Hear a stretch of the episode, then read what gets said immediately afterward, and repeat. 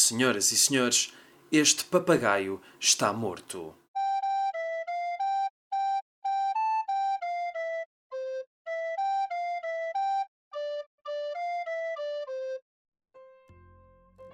Hoje temos literatura checa no Papagaio Morto.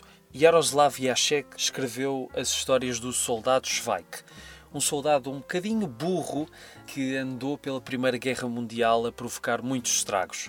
Em Portugal, há poucos anos, em 2017, a Tinta da China lançou a edição integral das histórias do Bom Soldado Schweik, num volume de quase 900 páginas que inclui os três livros que Jacek conseguiu terminar, mais o quarto que ficou inacabado devido à sua morte. E este volume está incluído na coleção de literatura de humor de Ricardo Aruz Pereira e tem tradução de Lumir na Odil. Espero ter dito os nomes e tudo bem. Eu vou-vos ler um excerto do segundo capítulo do livro, que se chama Schweik perante os médicos legistas, e há uma parte em que Schweik está a ser analisado por um grupo de médicos para perceberem qual o nível de insanidade mental deste homem.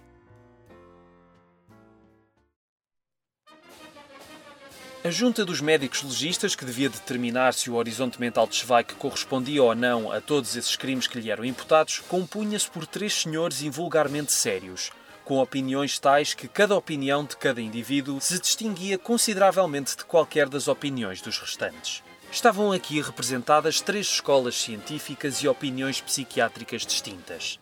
Se, no caso de Schweik, se produziu um acordo total entre esses campos científicos antagónicos, tal pôde clara e unicamente ser explicado pela impressão arrebatadora que Schweik provocou na junta médica, quando, ao entrar na sala onde devia ser analisado o seu estado mental, exclamou, mal se apercebeu do quadro do potentado austríaco que estava pendurado na parede: Meus senhores, que viva o imperador Francisco José I!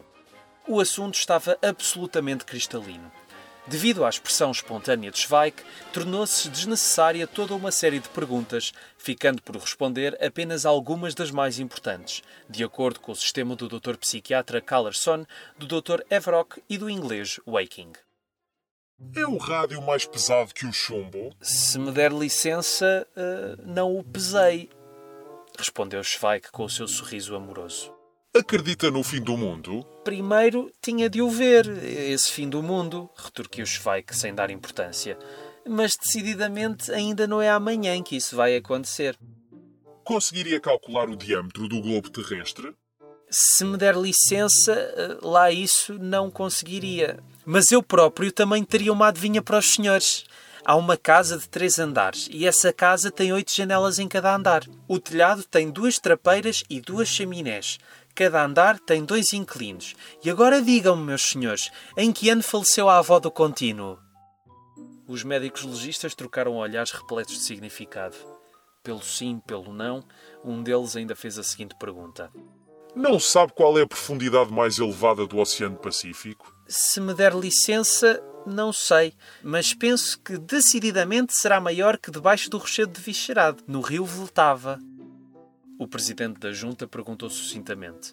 Chega? Mas um dos membros ainda pediu para colocar a seguinte questão. Quanto é 12.897 vezes 13.863?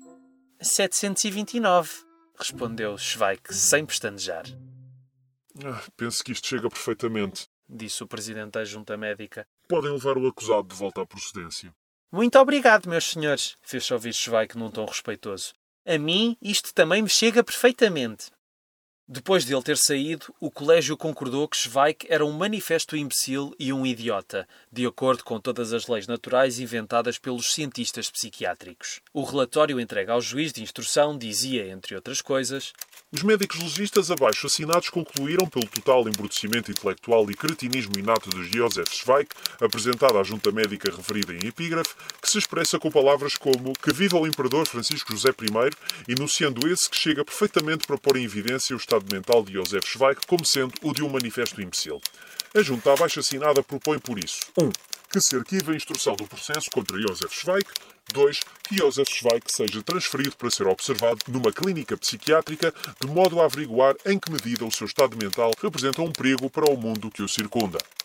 Enquanto este relatório era redigido, Schweik contava aos seus companheiros de cela. Marimbaram-se para o Ferdinando e conversaram comigo sobre parvoices ainda maiores. No fim, dissemos uns aos outros que a conversa que tivemos nos chegava perfeitamente e seguimos cada um para o seu lado. Eu não acredito em ninguém. Observou a criatura pequena e encolhida em cujo prado por acaso tinham desenterrado um esqueleto. É tudo uma roubalheira. Mesmo a roubalheira tem de existir, disse Schweik, enquanto se deitava no colchão de palha.